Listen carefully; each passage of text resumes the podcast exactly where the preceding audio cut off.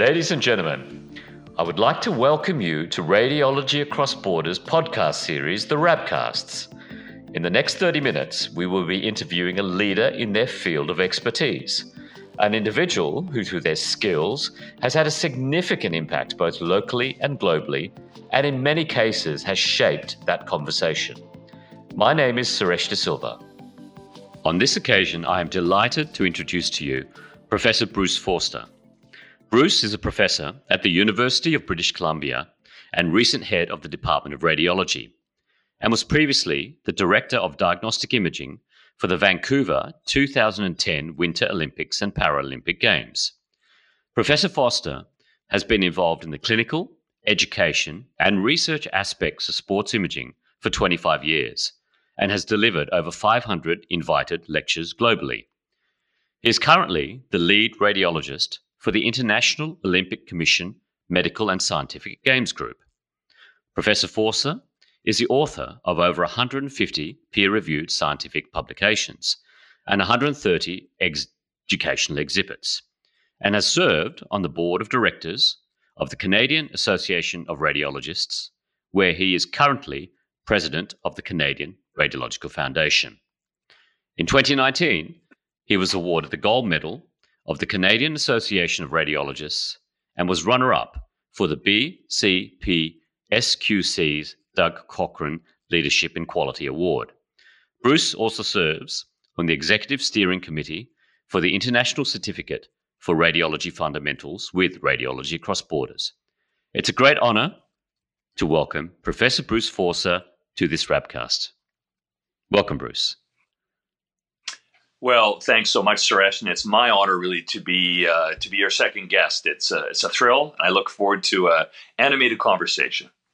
Thank you. And I've got to say, on a personal level, I've known you for around probably two and a half to three years, and unfortunately, due to COVID, we haven't had the the opportunity to meet in person yet. But I do consider you as a friend, and a real privilege to be able to interview today. So, very much looking forward to this. Now, as am I. There's a lot to.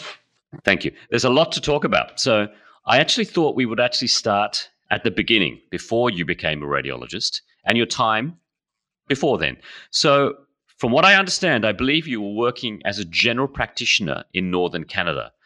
What was that like? And do you believe that having that experience before radiology was of benefit to you? Well, thanks, Suresh. You've got good intel there. Indeed, I, uh, my wife and I, and my wife's currently an anesthesiologist, but we both did general practice uh, for a year after uh, doing an internship in Montreal in McGill, and went up to a place called Yellowknife, which is in the subarctic uh, of Canada. And uh, then we uh, went from there up to the high Arctic doing community visits. So it was extraordinary, an absolutely extraordinary experience. Um, you know, first off, we were uh, right out of school. Uh, we needed, uh, you know, w- our eyes were, were opened in so many ways. Um, rural medicine, uh, I came to realize what a challenge that is, how difficult it is to do, to be a generalist. And I need a generalist in radiology, a generalist in family medicine or, or what have you, internal medicine. Um, it's really hard. There's a lot of things you need to know. Um, uh, and so I respected, certainly came to respect that um, I came to respect the team approach because the nurses were such a critical part of uh, of, of, the care in the Arctic and, of course, everywhere. And I came to meet uh, Audrey, who uh, my colleague Pete Tonseth's mother in law uh, was a, uh, a, a, nurse, um, a nurse clinician in a town called Holman, uh, which is now called Ulukhaktok. this is a a village that is 250 miles south of the magnetic North Pole, and um, uh, really uh, amazing the work that the nurse clinician does in these communities as the only full time medical caregiver that there is. So uh, I learned a lot from Audrey, um, amazing person, um, as are all the other caregivers. So we'd fly up by by DC three, an old uh, World War II plane, mm-hmm. and land on the ice. Uh, usually the snowmobiles, if it was at night, they would form the runway uh, lights, uh, and we'd get out and we'd go into the clinic and see uh, lots of the citizens of the community, which might be two, three hundred people, and um, uh, you know what I came to also respect was the indigenous people in Canada's north and their um, their respect for the lands, uh, which is harsh uh, and and yet beautiful. Um, their ingenuity, um, their their family life. Uh, it was really an amazing experience to get to know firsthand um, my patients who were um, uh, in the communities like that, almost all um, uh, Inuk or Dene, two of the uh, of the groups of First Nations. So, uh, in terms of radiology, you know, I, I there was a, a part time radiologist up there, so uh, it, radiology wasn't consistently uh, available. We had to use um, other other centers such as Edmonton in the northern part of Alberta. But uh, we did some some amazing things like uh, dog sledding, which I'd never done before, snowmobiling, which I didn't know much about, um, and uh, we lived the life, uh, you know, in an Arctic town. It was fan, fan, fascinating and uh, really enjoyable, and it prepped us well, both of us, for our specialties in anesthesia and radiology. That sounds like an absolutely amazing experience. And can I ask you how long you did that for? Yeah, it was it was nine months, and then um, we we uh, we you know we we blew all the money that we earned and went to Europe for three months. So we we figured that was a, a fair trade off because we were about to start a a four year program in residency, so we thought we needed a little vacation, and uh, it was uh, a great uh, punctuation mark uh, to the year. One interesting, crossing off topic here. Can you see the white lights up there? So yeah, the Northern Lights are amazing. So the Northern Lights, the Northern Lights another yes. highlight. So they're they're uh, we call them Northern Lights, and um, they're um, they're green, they're pink, uh, they are um, uh, you know yellow. The, the, colors are amazing and they shimmer. You know, you see you see pictures and videos of them, you think, oh, somebody's enhanced that. But they really do look like that. And hmm. we were fortunate because we were there for nine months, so we could see them a lot. Whereas tours would come from foreign countries and they'd arrive for a week and it might be socked in the whole week and they never see the northern lights so um, wow. that was amazing i remember we, we went to the high arctic one time during fall and fall or autumn in the high arctic is one week long so you got to get wow. there you got to get there quick yes. and um, it is uh, it's uh, the tundra turns this kind of maroon color it's just extraordinary of course wow. you have to deal with the light and in the wintertime when we went to holman uh, or Ulukhaktok, uh, we would be uh, arriving, you know, in the dark at uh, 10 a.m. And then sun would just come up above the horizon and go back down. So it'd be dark in the wintertime for the entire day pretty well.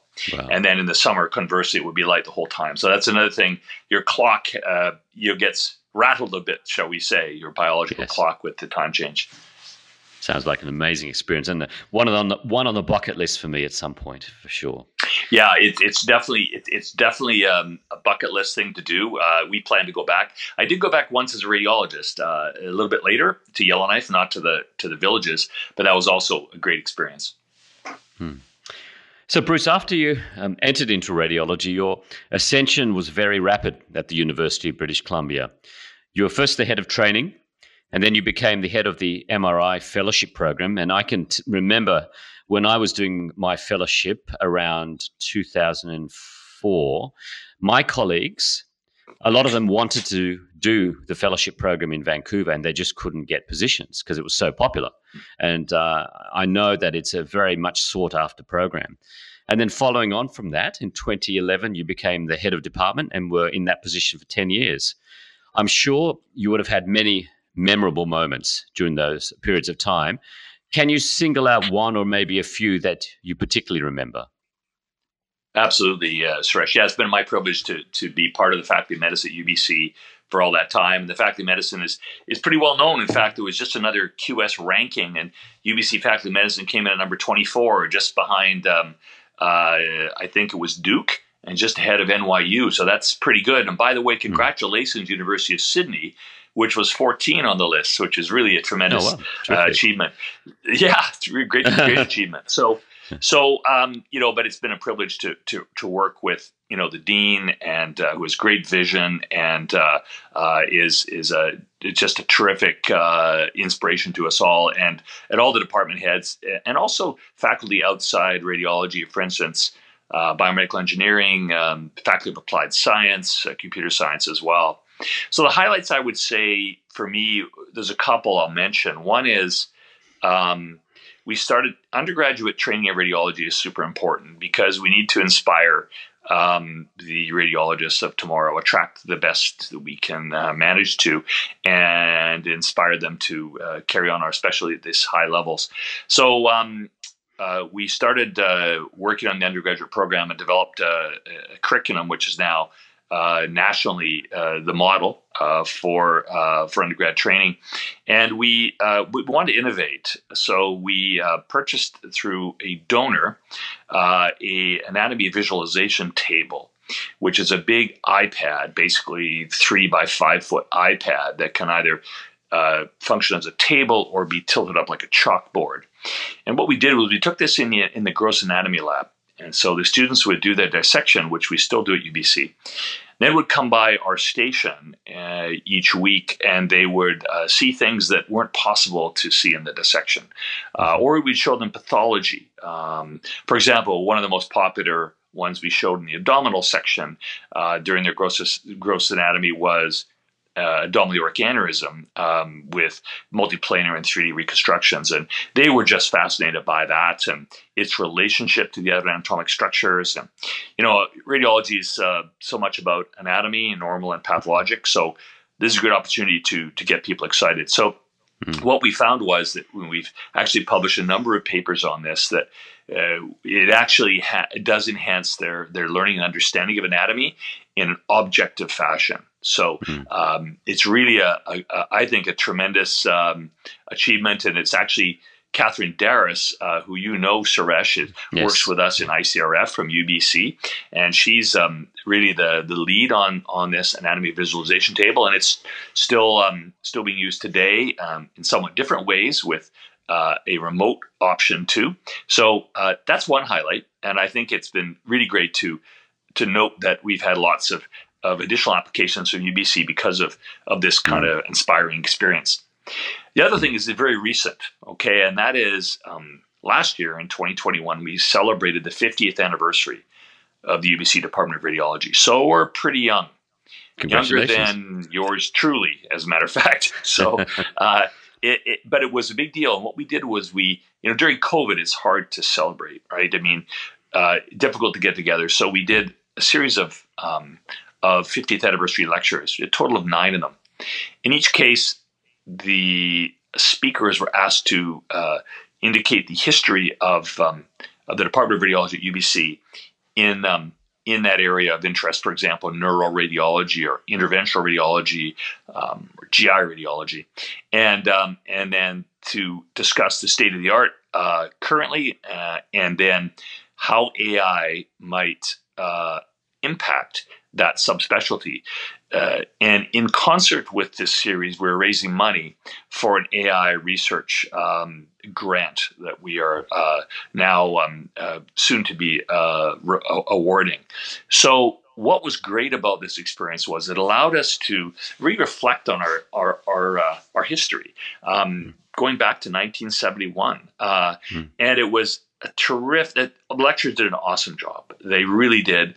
Uh, we attracted 100, 150 people uh, on Zoom, which was great. Um, the dean attended the first one, introduced the series, and um, uh, really a, a, a, very positive experience. And we're we're going to wind that up as long as as well as this fundraising campaign. Uh, we're also we are going to have a, a, gala you know, mm-hmm. uh, the heck with it. We're going to have a, a, live gala probably in September. We've booked, this is our third try. We've had two right. other dates, both yeah. of which are canceled. But we're going to have a live event and we're going to celebrate, uh, award some gold medals uh, to some of the, uh, the historical figures and current stars in our department. And so that this this experience of of celebrating our 50th anniversary has been a real highlight for me, and um, I hope it develops a stronger sense of community mm-hmm. and legacy uh, within our department and in our learners. Now, that sounds like a very uh, special event, and I'm, I'm, hoping for you that COVID permitting that you can get that gala. I think it would cap it off very well, wouldn't it? Whole, it would. It would. It would. Uh, we're, we're determined. We are not going to have Suresh a yeah. Zoom gala. That's not no. going to happen. Look, at the charity, we've we've we've been planning to have our second gala dinner for several years, but we've put it off for the similar reason. So yeah. I understand the exactly. trials and tribulations of all of this, but good luck with that. Yeah. Bruce, leading on, leading on from that point uh, in terms of your ascension and what you've achieved, I've been told that you were one of the pioneers of MRI at UBC and in, within Canada itself. What was that like to be actually bringing this modality into the nation? Yeah, well, what a what a privilege, hey? I mean, to be there at the right time, right place as MR came on the scene, it was really uh, very exciting. And uh, when I, I, qualified as a radiologist in 1991, and so MR was just getting going. And I remember we had the second MR. Actually, I think it, Hammersmith had number one. At radiology was in the top five. I think Philadelphia number two. We were number three, something like that. Anyway, mm-hmm. we had a 0.15 T magnet Mm-hmm. And, uh, you know, it took an hour to do a brain MRI, and you got about 14 10 millimeter thick slices. Mm-hmm. The T2 itself took 28 minutes, right? right? But it was it was all, of course, you know, burned on on, on film and um, back in the day. And but it was it was a revolution, of course, because mm-hmm. there was no way to image the brain before that. But but since that time, you know, it's been uh, again my good fortune to be part of the development of MRI in uh, you know in Canada and, and, and beyond in terms of uh, the technology, the hardware, uh, working with the vendors, the software in the same vein. Um, the research. Uh, so we we did uh, some of the first functional MRI in Canada. Um, at our uh, center, we did some of the first MR angiography. So, although I'm an MSK radiologist, I do a fair amount of neuro. Um, mm-hmm. MR, of course, started off as a neuro tool, right? So mm-hmm. that was where where it began. So I found myself doing a lot more neuro at that time.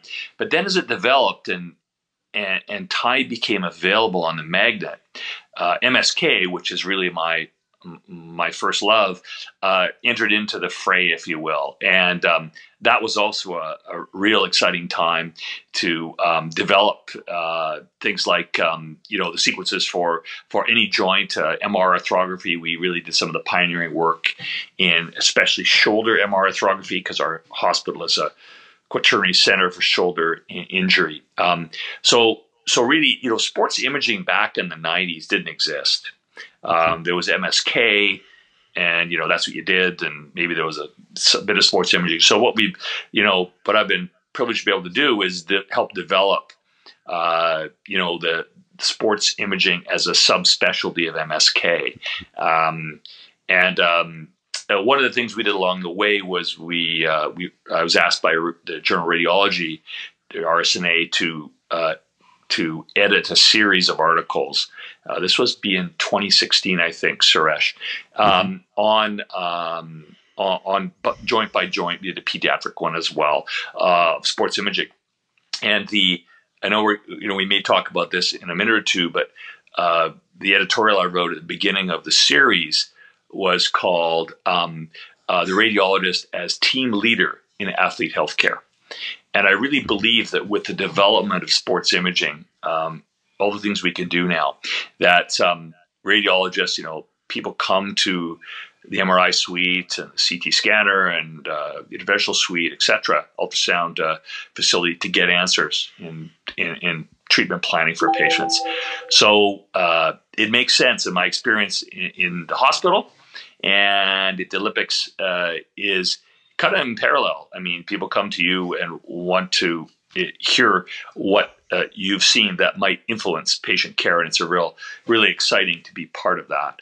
So, um, you know, at the end of the day, the things that have that have been also remarkable to witness are the you know the shortened sequences. So patients are in and out in 15 minutes, sometimes 20 minutes. Mm-hmm. Great for for patient comfort. The reduced noise. Uh, the sequences are much much quieter, which is great.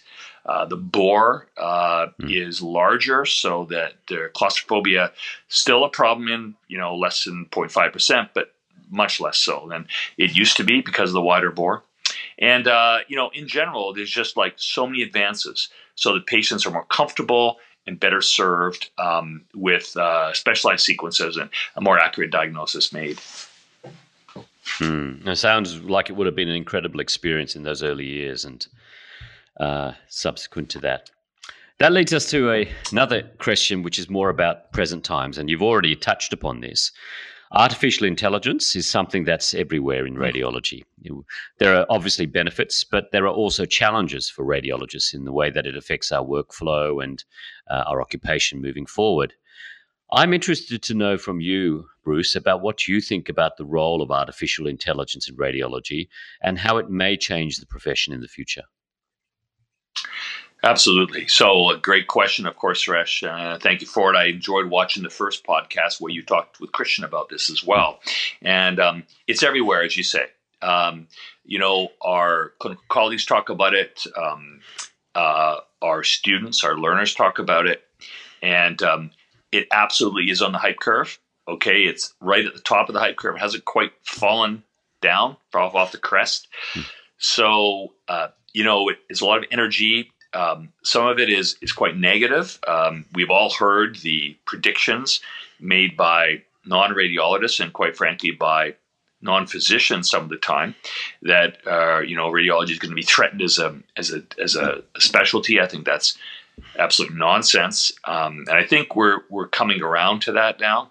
Um, because it is all about the patient. It isn't just about um, you know uh, the, sort of the you know the idea that uh, there's a the pilot is a computer. Um, patients uh, are unlikely to accept that based on some patient surveys, including JAMA Digital Medicine had a very good survey showing the patients are uncomfortable. They want um, they want a human to be the pilot. They want the radiologist to be the pilot, and perhaps uh, AI serves as a co-pilot. You know, if AI can um, can improve care and uh, and um, uh, and big data can be uh, managed in a way that advances uh, our understanding of disease, then that's a fantastic, uh, I think, advance. So I'm excited about it. I'm not at all deterred by it. I'm not worried about it. Um, I, and I think that you know uh, we all need to embrace AI. And I think one of the things we need to do, uh, as I mentioned, we're we're raising money to develop uh, some research funds for AI. Radiologists need to be doing that research. I'm not suggesting we need to be, you know, uh, developing algorithms the ground up or uh, that kind of, you know, high level mathematics and engineering, but our role is critical in the translational side, right? Um, you know, where where's the need? You know, what needs to be done to help patients? That that's our uh, our expertise. So uh, I think working together with computer scientists, biomedical engineers, and um, and the like uh, will be great of great benefit to patients. Uh, and the old adage that you know um, that uh, the people being left behind are the radiologists that reject AI, not the radiologists that um, that that embrace it. And I think that's that's very true. Now, you know what what might it look like? Well, it might, might be then that the radiologist is is in that pilot's chair, okay, receiving data from a number of different uh, you know sources, including pixel by pixel analysis, um, including uh, you know lab data that is uh, of higher order than we're used to, and that that you know we've heard these kind of predictions before where the radiologist will be helping to coordinate the care, much like I I opined in my in my editorial for radiology, uh, radiology a radiologist as a team leader. Okay, so I think there's that opportunity for us. So we have to, we but we can't be bystanders, right? We've got to be very active in this. We've got to be coordinated research. We've got to get the grants. Okay, we've got to speak to patients, uh, reassure them that we're involved, and I think it's, uh, I'm really excited about it. It's going to be an amazing uh, number of decades ahead. Mm. Um, Bruce, I think the point that you make, and you so articulately um, stated it, is that it, we should think of radiologists as pilots and uh, AI as co-pilots. And, and I, I, firmly agree with you. There was a lot of positives, but this idea that came out a few years ago that it was going to replace radiologists, I think, is just complete fallacy. Yeah, uh, and, and, that's been proven over and over again in the clinical setting. Um, and indeed, you know, and, and, if you look, it, it, sorry to interrupt, Suresh. If you look at the number no. of AI sort of uh, platforms that are currently working, you know, in, in radiology, doing um, sort of ground up um, diagnosis. It's relatively few. This is tough. It's it's it's hard to execute, and uh, there are other issues, um, uh, policy, uh, licensure, medical legal issues, and I'm fortunate to serve as the co-chair for the national um, uh, Council on AI for Canada, and uh, we're looking at those things because the devil is in the details, right? Um, and we we want um, we want uh, you know uh, all the players at the table to discuss um, the implications of uh, a more vigorous AI uh, application and applications moving forward. And uh, we need to get ahead of that, right? Mm. all our countries, Australia and Canada, and many others, are um, are going to be involved in, in the research and um, and uh, indeed the deployment of AI solutions. And we need to be thinking ahead of what that means for the patient. This is an additional question, which I wasn't planning to ask, but since you've raised it, uh, medical legal so, do you think this is going to be a challenge? I mean, this is a area which I haven't heard a lot about in Australia. I have to be honest. And since you're part of the chairing committee on that, I'm interested to know what you feel about the medical legal issues of AI. Right. Well, I think it's a huge topic, and I think we have to address it. We can't, you know, just ignore it. Um, who who is uh, going to be uh, ultimately responsible? Uh, is it the vendor? Is it the radiologist? Is it a combination? Um, and um, that's what we need to work out. And we have uh, on our council, we have we have lawyers, um, uh, and uh, we need to. This is a, a, chance for us as radiologists to, um, you know, to really discuss with a very broad community um, these important points. Right. Mm. so uh, we're looking, you know, we, we, we need to have some more some more things like white papers and policy statements about what we're going to do about the medical. So, Suresh, I don't have the answer right now. No, I'm but sure I think it's yeah. an area of, of, of really um, intense study, and we need to, um, uh, to, to continue that, and hopefully in the short order we'll we'll get some um, some some guidelines. Look forward to that information coming out. Just changing the topic slightly, everyone uh, that I've spoken to from Canada, the junior medical students, the senior medical students, values very significantly the opinion of people such as yourself in terms of you know career choices, you know the future of radiology, etc. For any medical student who may be pursuing or thinking about pursuing a career in radiology, what advice would you give them? Go for it.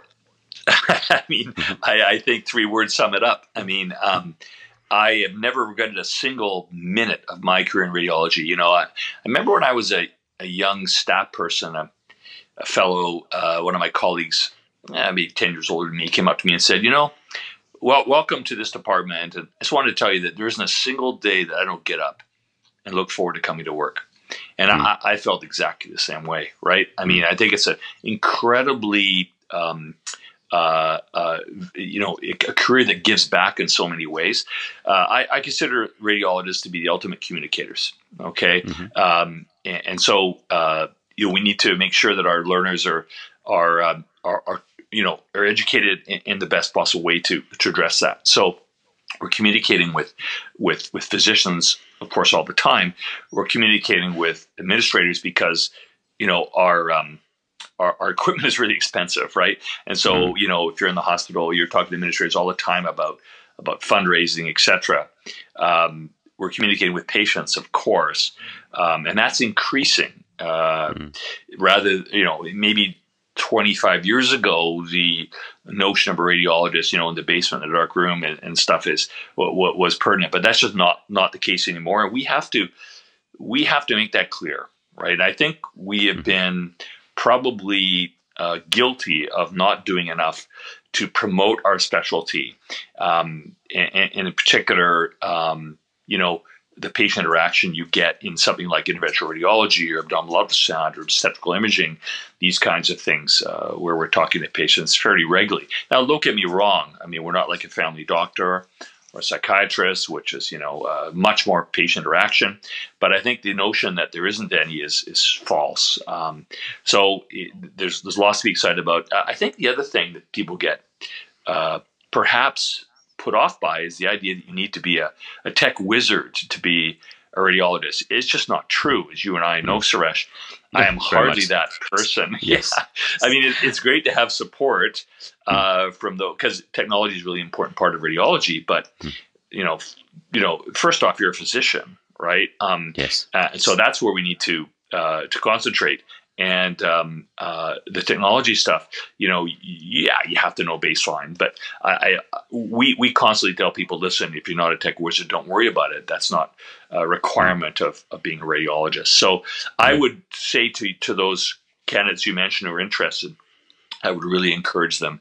Uh, and I think radiology is going to play a bigger role in in treatment planning as AI and other uh, you know uh, other new technologies are um, are made available. Hmm. I'm going to just change the theme a bit now. We've all grown up watching the Olympics over the years. I remember my first Olympics that I watched on television in 1976, the Montreal Olympics. Mm. And I remember being enthralled and pretending to be one of the runners running up and down the hallways.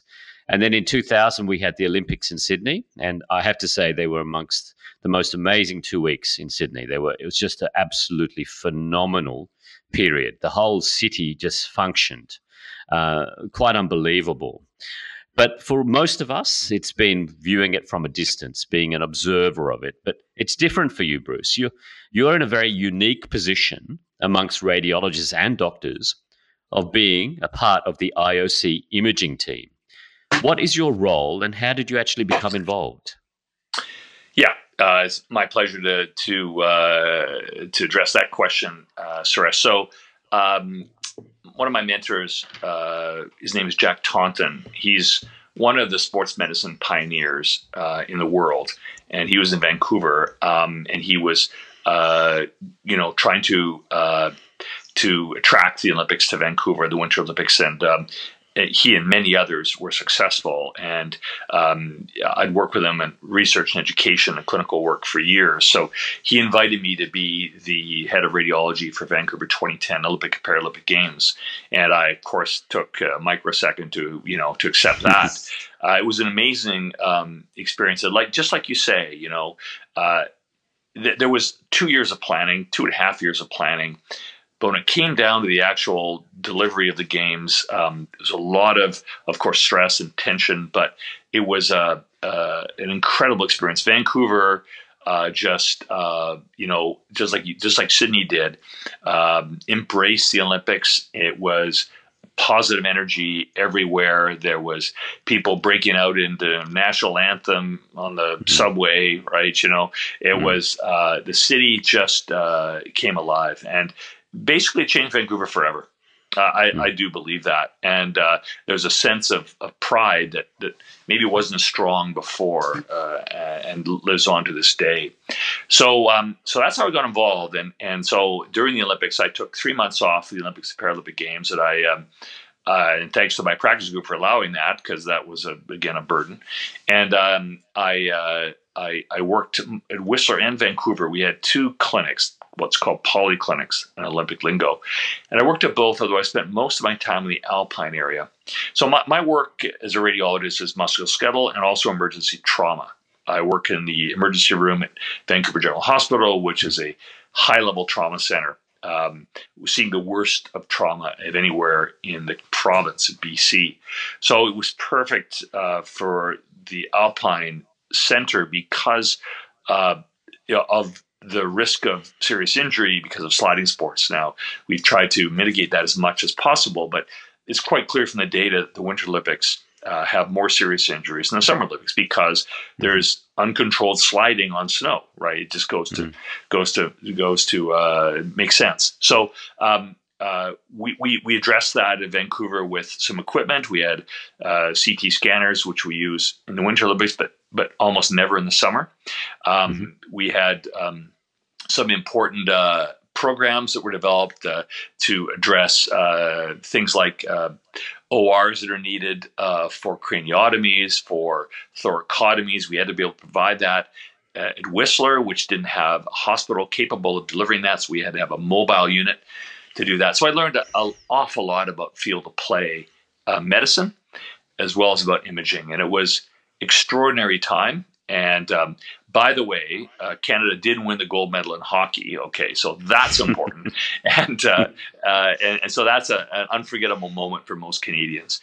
So mm. the Paralympics, though, also incredible, really inspiring uh, in an amazing way with these athletes that have had you know uh, a lot of challenges in, in, their in their in their lives, let alone their athletic lives, and um, and seeing them perform at a high level uh, and, and imaging them and seeing what you know if you like the the record of their uh, of their challenges mm. in hmm. imaging was really amazing and, and speaking to them.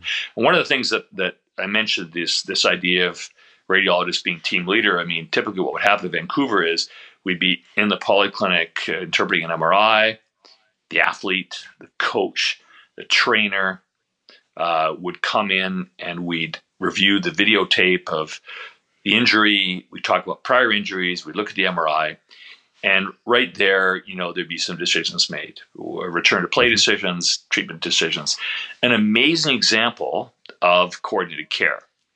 Mind you, unrealistic. Okay. I mean, you can't do that in every hospital or every clinic. There's just no time. But uh, still, it was. Inc- I learned a lot about. I would go into physio. Uh, my daughter's actually uh, trained to be a physio, so I have a particular interest uh, now, and I did then too. Uh, I'd go into physio and see how our our patient um, with a posterior lateral corner injury of the knee would be treated by physio prior to surgery, and I learned a ton there. So um, it was a it was a great experience in both Olympics and Paralympic Games, and something I'll never forget. Sounds like an incredible experience, as you've indicated. And you've probably had many memorable moments from the Olympics you've attended. You've mentioned uh, Vancouver in 2010. So this is an extremely difficult question, but can you single out a particular moment or a couple of moments that stick in your head as yeah, yeah, yeah. Amazing. Uh, you know, it's it's a good question. I get, I do get asked that, you know, uh, fairly frequently, and uh, and I, I have, I, I, you know, some things stand out. So in, in Vancouver, I mean, I also went went to Tokyo, and there was some amazing moments there. I might this time I might mention those, but um, my job in Tokyo is a bit different. I, am more not just imaging, but I'm part of uh, the medical and scientific commission for the IOC. So it looks after basically quality control for all of medicine uh, at the Olympics, which is really a, a privilege. So um, one thing I remember, there was an athlete, and this is uh, not divulging anything personal. This was covered by the media. An athlete named Petra Majdič, and she was a Slovenian cross country skier in Vancouver 2010. And during a, uh, a training uh, run, she fell into a ravine and uh, fell down about, um, I think, about 14 feet or four meters, wow. something like that. And broke her skis, snapped her poles, and injured her uh, her her chest wall. Mm-hmm. And um, she climbed out of there and somehow still made a time that allowed her to uh, compete in the semifinals, which were in close order, maybe the same day. So she uh, she competed in the semifinals and and won a bronze medal. But wow. at the end of the race, she collapsed, and there was a lot of concern about her. So we brought her to the polyclinic, and we we imaged her, and she had five rib fractures and a pneumothorax on CT. wow! So we uh, put a chest tube in, and um, and told her, you know, we'd be happy to to watch her uh, for uh, 24 hours at the polyclinic. She said, "Well, you know what? That's not going to work for me. Uh, I have to be at the medal ceremony. I won a bronze medal. I have to be there because this is the first medal that Slovenia, where she's from, has ever mm. won in cross country skiing, and I have to go." And so we we said, "Well, uh, okay, we'll." Try to make that happen. We couldn't talk her out of it. So you know, I'm sure that uh, very few of us actually watched that ceremony all way back in 2010. But uh, hmm. she was on the podium, and to her left was a physician, to the right was an emergency medical uh, officer, uh, and she had uh, a, a, chest tube in situ, and uh, she got her bronze medal, and it was incredible wow. courage. She she wow. somehow you know was able to get a time that hmm. allowed her to finish third of the world with the pneumothorax and rib fractures. It's extraordinary, right? Yeah. So I think uh, you know that that to me, you know, the, the the medical side notwithstanding, the reason I do the you know the work for the Olympic Games is got nothing to do with politics or you know any of that. It's got to do with um, wanting to provide an optimized medical environment for the athletes so they can do their personal best and inspire us. And there's lots of examples of inspiration and and um, uh, there was, uh, uh, for example, you know, I, I've actually wrote, written down their names because I, I, keep forgetting, but one of the amazing events in Tokyo was when the two high jumpers uh, were dueling for the gold medal, uh, Gianmarco Tamberi and Mutaz Barshim from Italy and Qatar. And um, I, am sure many of your listeners saw the, uh, the, the, moment where uh, Gianmarco said, we're tied, can we both get gold medals? Mm and, yes, I did and, see that. yes was yes, and, and, it was like extraordinary. And they were jumping around and they were so excited.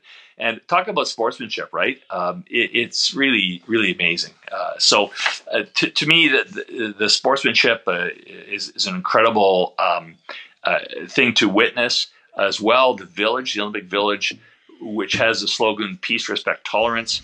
In this world today, that's mm. an incredible thing to witness. And being in the Olympic Village and walking around there and seeing the athletes from countries that may not be so friendly interacting with each other is is amazing. I could only imagine it would be an extremely um, special experience every every two years for you to have that. And can you name one Olympics that you most enjoyed? Or is that yeah? You, you, have to see Vancouver, right? I mean, having the Olympics yeah, in your hometown, Suresh, there's nothing like yeah, agree. Right? Plus, I yeah. got to do Paralympics, and I don't, I don't get to do Paralympics anymore because I work for the IOC, and the International Paralympic Commission is a different, uh, uh, different group. However, mm-hmm. I, I part of my my role in um, uh, medical and scientific commission is to do research. So uh, we're doing research uh, on the Olympic Games and uh, also on the Paralympic Games, looking at ways to make uh, sports more safe, not just for Olympic athletes. This is way more than that. This is for everybody. Mm. So you know, if you're uh, if you're a cross country skier, if, if, you're an alpine skier, if you're a, a figure skater, um, we have an extensive you know database of the injuries that the athletes have, and we're constantly working to you know in ways to try to reduce those injuries for everybody, not just for elite athletes. So it goes well beyond uh, elite athletics. Amazing. It really sounds amazing.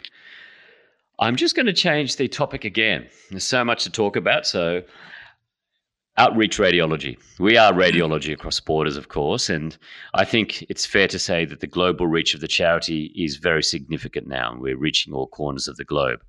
And I really do believe that a lot of that success has come from the very, very significant collaboration with the University of British Columbia, uh, particularly with regard to the International Certificate, which is a seminal degree, which I, I, do believe is already, but will in the future really redefine teaching in developing nations.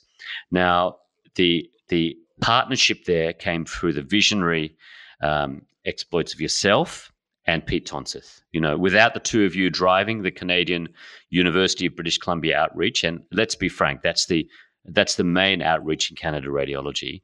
Without you and Pete, that would just not have been possible. Can I ask you, what made you have the vision for outreach, outreach radiology? Yeah, well, those are very kind comments, and it, it's an it, we're so uh, blessed to be working with you and your team at Radiologists Across Borders Suresh. I mean, we uh, so so how it all started. You know, when, when, I was department head in 2011, I wanted to put a strat plan together. You know, in strat planning, it sounds so dull. You know, and nobody really likes it, but it's so important to do that kind of activity. Um, and uh, so as we discussed this amongst our our uh, our, our, department members, you know, it became clear that um, an outreach program was really important. Why why was it so important? Well, um, not just to give back um, to uh, to nations that are low resource nations, um, and by the way, we really think that the Pacific Rim is a fantastic match for us because that's where we are, right? Mm. not only that, but also, you know, it really builds resilience and and community kind of spirit uh, within the department. Uh, it's a great uh, a bonding exercise for the department to.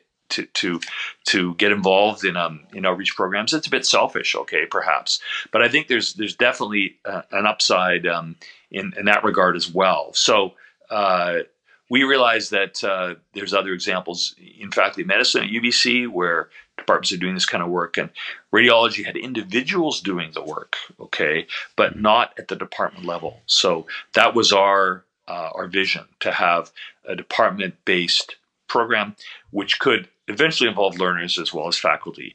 And so we started, um, and Pete Tonseth is an amazing guy. Um, nuclear medicine physician radiologist who is uh, uh, he could survive, you know, in, in, the Arctic, as we were talking about, probably for ten months with a stick and you know and a piece of gum. Like the guy's amazing, right? So yeah, so he's he's so. a big adventurer, and so uh, we started with Africa, and so we found uh, a liaison he went to Kenya, and it was uh, it was only semi successful, and then the contact left. So we were looking for something, and we came. Then then he went to the Philippines, and then we ended up um, uh, meeting your group and you, and you, Suresh, and it was such a. What was great about that was that the infrastructure, and I, you know, I know I may be selling you an infomercial for you, but I, I really believe this, and that is your infrastructure is absolutely first class. You know, your Thank whether you. it's a technology such as we're showing and you know uh, demonstrating today, whether it's the marketing of the programs, whether it's your your your contacts, your you know your network in in in the Pacific Rim is just amazing. And I was fortunate before COVID to do, as you know, one visit, um, a live visit to Cambodia to Phnom Penh, hmm. which was again so well done. All the details were taken care of, and uh, we had a fantastic time. and And that's what we hope to do. The ICF program is extraordinary, and hmm. uh, and again, an, a, an incredible innovation on your part, you and your team, to come up with this certificate allows people that are in low resource countries and, uh, and other countries too uh, to learn about radiology in an accredited way right, and have a certificate to show their work. Uh, and and then deliver better patient care, right? And mm-hmm. so uh, th- that that's a, a, huge, I think, value add in, in globally for radiology. So, uh, uh but but yeah, w- w- we look forward as a department to ongoing collaboration, this and other new innovations, and hopefully we can plan some more innovations with you. And at the end of the day, those live visits, right, to these countries are it's kind of the the ultimate um, hmm. experience, right? Uh, hmm. To be able to uh, to talk to people, to help them feet on the ground with ultrasound or interpreting other imaging studies, hmm. uh, understanding their challenges, which are considerable. Uh, what a hmm. what a privilege! So yeah, uh, I, I, think it's it's it's worked extremely well for our department. Um, and uh, Pete has a committee now. We struck a committee a number of years ago uh, which is you know um, active, and uh, I suspect it will be you know passing the torch on to uh, more individuals as time goes on. So we're very excited about this collaboration. Yeah, once again, thank you very much for all your kind words too about the charity and our, our machinations and our operations. But uh, having UBC and particularly yourself and uh, uh, Pete Tonseth, who's been amazing as well, leading this has been uh, incredibly important for the charity, and we're very appreciative and look forward to expanding that as we as we move through the years. Absolutely. I'm going to ask you a little bit little bit more about Bruce the person now. Tell me, Bruce, what what do you actually like to do to unwind and relax? Well, when I come home, I actually put radiology down for a while. I think it's important to have work life balance. We all talk about that. Yeah. So, um, so you know, I do a lot of sports. As you can tell, I'm a sports imager, so I like sports. So, um, I uh, used to do a lot of running. I loved running, but I had to get a hip replacement, maybe from too much running. I don't know, but mm. so no more running for me. But I've replaced it with, uh, you know, with cycling uh, road bikes and mountain. And um, like love to do that. Love Strava, going on that. Another free advertisement for them, maybe, but very cool community there. And then um, uh, we do a lot of downhill skiing and cross country because of uh, and snowshoeing too, because of proximity to Whistler and other mountains too. By the way, around mm. Vancouver, um, you must come and visit those uh, listing and uh, experience the winter. Uh, there's so many options. And um, golf. Uh, golf is something you know in the last ten years I've taken up, and oh mm. boy, there's a long way to go. My goodness. so uh, I'm playing tomorrow, and I'm hmm. already anxious. You know, uh, but it's it's a lot of fun, and um, yeah. so uh, aside from that, my my wife and I, um, Kelly, both really in, enjoy cooking. Uh, we do a lot of cooking. We we enjoy uh, visiting places like wine country. We've been to the Hunter Valley and Australia oh, and Barossa and yeah. uh, we we enjoyed the food and wine scene. Um, and uh, we have we have one daughter, Taylor, as I said, who's um, physiotherapy just finishing up, and we thoroughly enjoy interacting with her and finding out what the Gen Z is thinking these days. Um, I also um, I also uh, play the drums and sing in a hmm. band, which uh, there'll be no demonstration of in this podcast, that's for sure. But uh, it's a it's a great release. I played music all my life, and yes. um, we, we we play all sorts of stuff. It's it's you know it's been really tough in COVID. There's been no yeah. gigs, and if there's no gigs, you you just don't practice as much. But we're hoping yeah. to maybe play at this gala I was telling you about. So we have something yes. to look forward to, and maybe get rolling on on dusting off some of those tunes and trying some new ones. So yeah, that that would be a synopsis. I, I look. I, I, heard that you played in the band, and I was actually very interested to actually find out a bit more about it. So, are you actually up front leading, or is it is it playing the drums, or where exactly? Yeah. so, so the, the, the band, band, again, uh, not not that the band travels anywhere outside, you know, our our our you know, few square miles around our homes, yeah. but it's called Barcode, and uh, there's no website. it's, it's, pretty amateur, but yeah. uh, I'm um, you know, I, I sing lead in about maybe a quarter of the songs. The other mm-hmm. three quarters are, are, are shared by two guys. There's four of us. Uh, there's keys, there's uh, lead guitar, and um, bass and drums. So mostly I'm singing back, you know, back up and uh, playing the drums. And um, it all started, you know. I think storytelling is a hugely important part of life, and so yes. I, I always enjoy telling stories. So my story about the drums is that I never played them before. I played brass instruments and stuff when I was younger. So for my 60th birthday, which was not that long ago, um, yeah. I decided I want to have a party, and there was an existing band called the Radiation. As a matter of fact, very good, very good band in Vancouver, made up of radiologists, and right. um, I I, uh, I, I asked him if I could sit in and play some songs, and the drummer was very gracious and said absolutely. So for my birthday, we rented a, a, big restaurant and I played for the first time. I took lessons on YouTube basically hmm. and uh, managed to, to carve out you know eight tunes, and it was an incredible wow. experience. So that's what propelled me to continue yeah. to, to to learn drumming, um, and uh, it was it's been great ever since. So yeah. Are you on Spotify? Nope.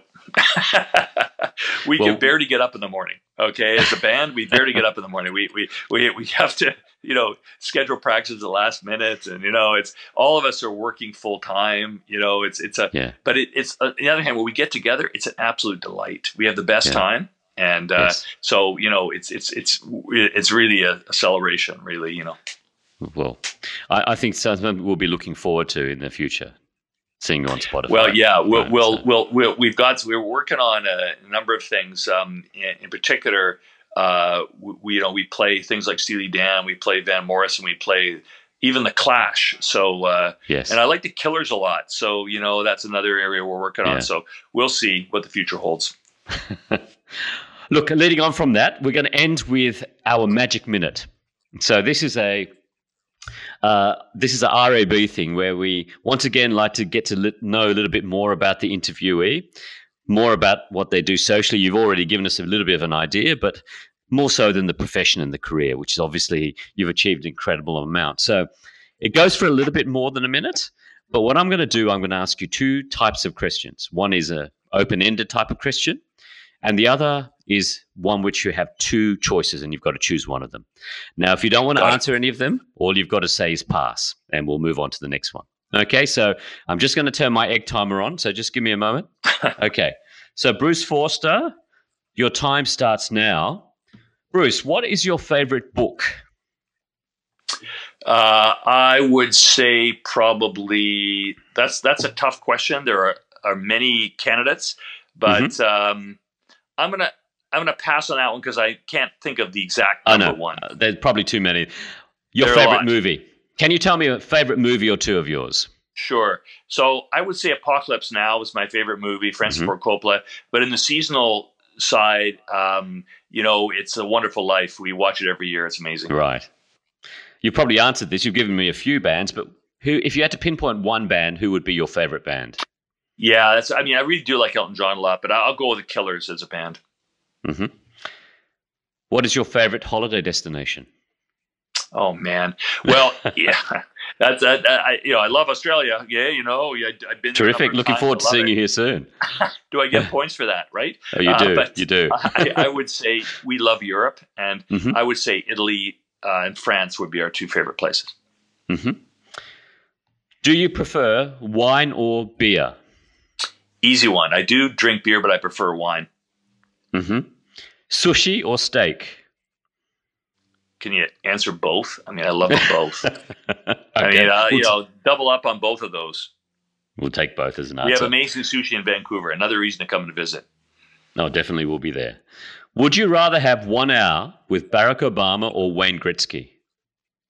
Oh boy, that for a Canadian, that is a super hard question. That's right? why I thought of that one. I know uh, in Wayne Gretzky, I don't know if your audience, he's a like probably the greatest hockey player yeah, in the, the world. Mm. Um, uh, you know, as a sports guy, you know, listen, I respect Barack Obama hugely, but I'm going to have to go with a Wayner. Wayne Gretzky, that's fine. I think that's more than reasonable decision. Would you rather drive a fast car on a winding mountain road in Italy or bicycle through Provence? uh, boy, both are idyllic. You know, I mean, oh my God. Do you know where I'll I got that question from? I'll right? go with Provence. I go with Provence. Right. I think there's a lot less carbon footprint with Provence uh, cycling. Terrific. Ice cream in a cup or in a cone? Well, as one gets older, one ditches the cone and goes for the cup. So I'll go with that. and finally, Facebook or TikTok? Uh, I, you know, this is like having to sort of confess my my, my, my whole life here. So uh, I I do spend a lot of time on TikTok, and I think it's pretty interesting stuff. Uh, in particular, you know, the some of the skiing stuff, the surfing stuff is unbelievable. So, mm-hmm. uh, and, and, amongst is also great recipes on TikTok. It's not just what most people think of. Um, so I'm going to go with that. You know, we do get a lot of following on this podcast series, so you've actually just devalued the share price of Facebook by a lot there. But, but TikTok it is. TikTok it is. Bruce Forster, Professor Bruce Forster, it's been an absolute pleasure, absolute pleasure interviewing you today as our second guest on the Rabcast series. You've you've told us so much about so many different areas, and I, I do know that there are a lot of people who would very much like to know about a career in radiology, what it's like to be in the Olympics, and to know a little bit more about a person who really has uh, the, been the guiding influence for radiology in UBC and Canada for so many years. So it's an absolute privilege. And also, it's been an absolute privilege working with you on all our work at Radiology Across Borders. We really do hope to continue that association for many years moving forward. And thank you from all of us here it's a pleasure. And I would like to again thank my wife and daughter for their support during these years. And there's been many 25, 30 years of hard work. And my wife has her own career, which she's um, an amazing quality expert in anesthesia. So fantastic stuff. And Suresh, it is it has been our privilege to, and, and, and as you said, the timing in some ways uh, couldn't have been much worse in terms of you and I meeting. Amazingly, uh, outside of Zoom, that's never happened. But I'm yes. really hoping that that'll that'll change, and um, look forward to uh, to meeting all the members of your team, um, mm. and uh, and, and in, in really strengthening further this collaboration, which has been so successful. We really look forward to it. Thank you very much, Professor Bruce Forster, for being our guest My pleasure. on the Rabcasts. Good night. My pleasure.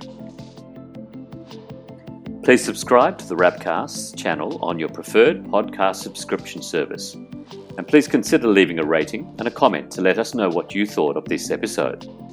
To find out more about Radiology Across Borders, visit our website at radiologyacrossborders.org and follow us on LinkedIn to stay up to date with the latest happenings at the charity.